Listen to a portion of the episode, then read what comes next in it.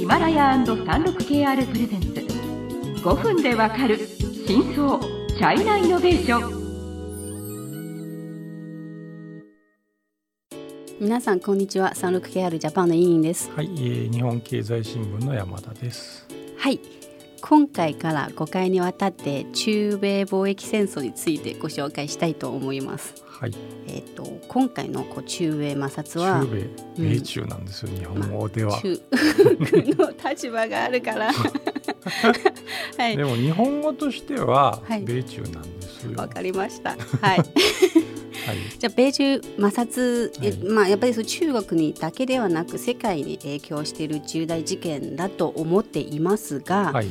うん、自分も正直自分も含め、はい。この貿易戦争でなんで起きて今どうなっていてまたどこまで影響出ているのうんうんうんうん。か正直いまいちわからない、はい。うん、そういう人も多いと思いますね。うんうんうんうん。うん。で情報もすすごくこういっぱいあるうん中、まあうん。もう2年以上経ったんでそうですね。もそもどういうことでしたっけっていうこともあるし。そうです。でちょうど山田さんはまあこの、まあ、あるある程度この分野の専門家ですので、うんうんうん。整理できたらいいなって思います。ね。はい、先生よろしくお願いします。はい、えっと始まったのは2018年の大体3月ぐらいですね。はい、あなんか自分の記憶の中で最初はその貿易そうそうそうアンバ最ランス初はねみたいな。あの中国の鉄とかうんの輸出が異常に中国日本に対していや日本じゃないごめんなさいアメリカに対して多いと。うんでそのまあもともとねそのアメリカと中国の貿易構造を見ると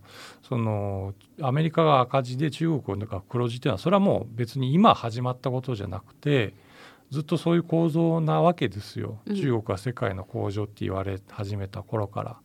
でまあそれは続いてたんですけどまあ確かに中国の国内で鉄の生産過剰とかが起きてですね品質のあんま良くない安い鉄がアメリカにたくさん来ておると、うん。でそれはアメリカのその鉄鋼産業という意味でもそうだし、あるいは貿易バランスという意味でもこれは良くないっていうことをまず言い出したとトランプさんが。はい、そこでなんか関税を上そうげるみたいなですね。で関税を上げげる上げないとかっていう話が一つあったんですね。うんうん。で最初の言い出したところはそこだったんですけどすぐにもう4月ぐらいからうん。技術のうん。その、まあ、不均衡うん。が良くないっていうことを言い出してですね、えーまあ、これねなかなかアメリカもい言ってることに一貫性がないんでちょっとよく分かんないとこもあるんですけど起きた現象としては、えー、と2018年の4月にあの中国の ZTE っていうはい。通信機器の会社。に対して、まあ、彼らがその、えー、と北朝鮮だとかイランだとかそのアメリカがまあ敵だと思っている国に通信機をあのこっそり輸出したでしょとうん。いうんで、もうあんたダメとうん。いうことで、えー、とまあアメリカの確か当時アメリカの企業があーその ZT と取引するの7年間禁止っていうことになったんですよね。はい。そこで一気に燃え上がったんですよね。うんうん、そうそうなんですね。えであのそう記事とかを見るんですけど、はい。あのじゃあつまりこの技術のはいその話とはい。規制と、はい。最初の完全の規制と、うん。こう分けて考えた方がいいですか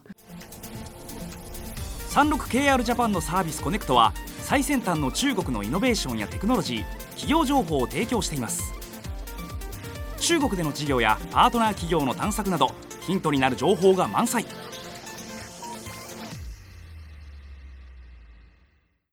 やつまりね、うん。本当は別の次元の話だから、はい。分けなきゃいけないと思うんですけど、はい。トランプさんってああいう人だからなんかある時はこっちを言ってみたりある時は混ぜて言ってみたりとかっていうことよく感分かんない覚そうですと、まあ、つまり今中国に対してうんやっぱりこう不満というかこうあんま気に食わないから、はいはいはい。じゃあやってやるみたいうんなで感はあつまりまり。そのトランプさんはその選挙の時からその中国からこんなにね輸輸入してて物が入ってくるからそのアメリカの労働者の職業がなくなってますとはい、いうようなことをこう言ってたわけですよ。うんでまあそれはねまあそういう要素もあるんですけど逆に言うとそれがゆえにアメリカの消費者は比較的安い価格でうん。いろんなものを使えてるっていうこともあるので、うんうんあんまりそれ中国のだけの責任っていうのはおかしいでしょっ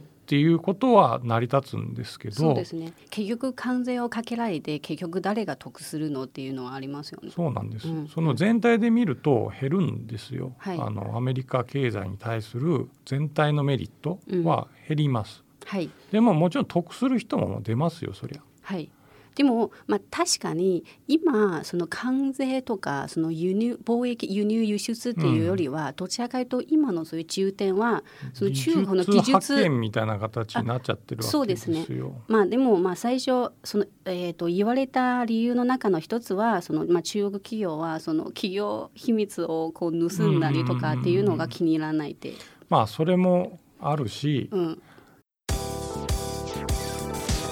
中国経済のさまざまな業界や企業紹介最新のイノベーションやテクノロジーを徹底解説。5分でわかる真相チャイナイノベーション。この番組の最新のエピソードはヒマラヤで配信中。今すぐヒマラヤのアプリをダウンロードして要チェック。まあ、盗むっていうかその安全保障上その例えば通信機とかをはい。そのアメリカのどちらかというと敵対している国が支配するっていうのは嬉しくないということを言い出して、うん。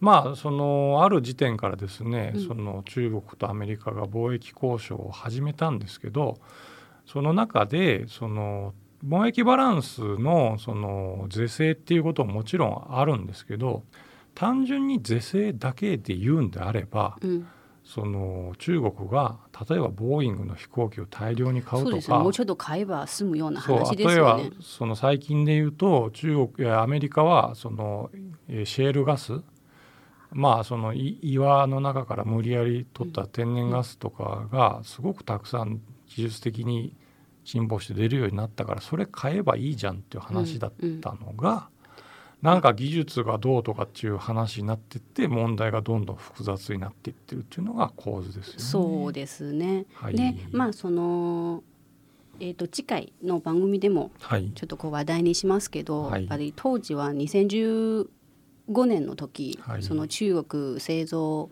2025 2025っていうのが中国は提唱したんじゃないですか。でやっぱりそのアメリカその、まあ、技術派遣とかっていうようなその話になって、うん。正直一時期すごくも盛り上がってましたけど、あんまり言わなくなったんですね、そこへのその配慮があるっていう感じですかね。それは中国政府がわざと言わなくなった。っていうことですね。